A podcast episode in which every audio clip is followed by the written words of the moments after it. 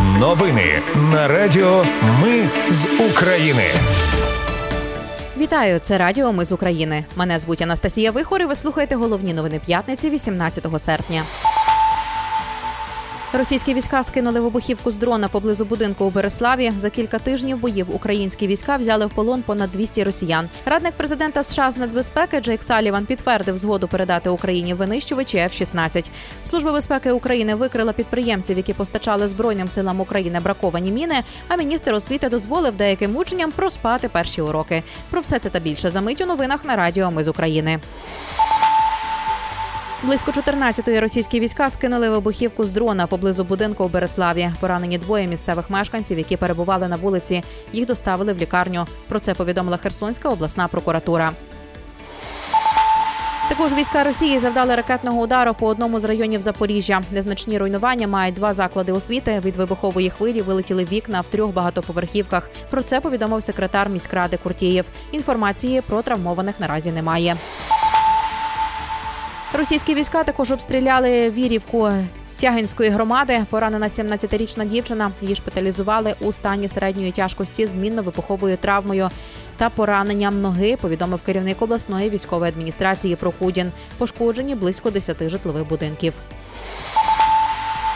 За кілька тижнів боїв українські війська взяли в полон понад 200 росіян. Кожен п'ятий здався добровільно. Серед полонених є офіцери, але скільки їх в головному управлінні розвідки не уточнили. Із нещодавнього достеменно відомо про взяття в полон російського майора Юрія Томова. Це було під час рейду на окупований лівий берег Херсонщини в районі села Козачі Лагері. Він вже дав покази, в яких засуджував війну. Радник президента США з нацбезпеки Джейк Саліван підтвердив згоду передати Україні винищувачі F-16 після навчання пілотів. Вашингтон дійсно надсилав відповідні листи Данії та Нідерландам, які очікують коаліцію з підготовки пілотів. Тим часом передає CNN, у Міноборони Данії заявили, що планують почати навчання наприкінці цього місяця. Служба безпеки України викрила підприємців, які постачали збройним силам України браковані міни майже на 270 мільйонів гривень. Відомство заявляє, що до цього причетні керівники трьох приватних компаній. А от в МВС кажуть про подружжя керівників двох компаній.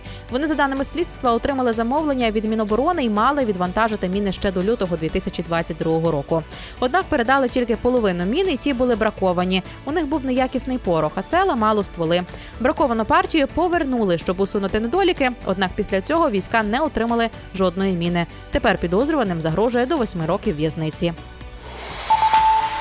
Президент Володимир Зеленський підписав законопроєкти про звільнення від мита та ПДВ військових моноокулярів, далекомірів та антидронових рушниць. Про це повідомив нардеп Железняк. Головне управління розвідки повідомило, що Росія мобілізує близько 20 тисяч осіб щомісяця. Розвідники нагадали про нещодавню заяву мера Москви Соб'яніна, де той сказав, що 45 тисяч москвичів вже перебувають на фронті. За декілька місяців 10 тисяч москвичів додатково мобілізували. Це не діти чиновників чи мільйонерів, це гастарбайтери або люди, які нещодавно отримали російський паспорт, зауважив представник головного управління розвідки. Тимчасовий мер Запоріжжя Анатолій Куртєєв незаконно збагатився на 9 мільйонів гривень. У серпні 2022 року під час обшуку в його орендованому житлі знайшли майже 600 тисяч гривень, 230 тисяч доларів та 650 тисяч євро. І ця сума не відповідає доходам, які Куртєєв офіційно заробив. Про це повідомляє Національне агентство запобігання корупції. В одному з прифронтових шпиталів медики знайшли в тілі військовослужбовця хвостик від міни під час до обстеження. На місце викликали бригаду саперів, які перевірили, чи безпечно буде проводити хірургічне втручання. Після перевірки лікарі провели операцію і успішно витягнули хвостик. Стан військовослужбовця зараз стабільний. Його готують до подальшої медичної евакуації та реабілітації. Обміняти старі лампочки на енергоощадні через дію тепер можуть освітні заклади, органи соцзахисту, бібліотеки, музеї, спортивні організації, ОСББ та інші організації. Їх доставлятиме Укрпошти. Інструкція, як це зробити, є в мережі. Ну і на завершення, якщо учень або учениця через нічні повітряні тривоги не виспалися і зранку почуваються втомленими, не варто дитину змушувати йти на перший урок. Міністр освіти Оксан Лісовий заявив, що школярам треба давати можливість написати пропущену самостійну або контрольну роботу.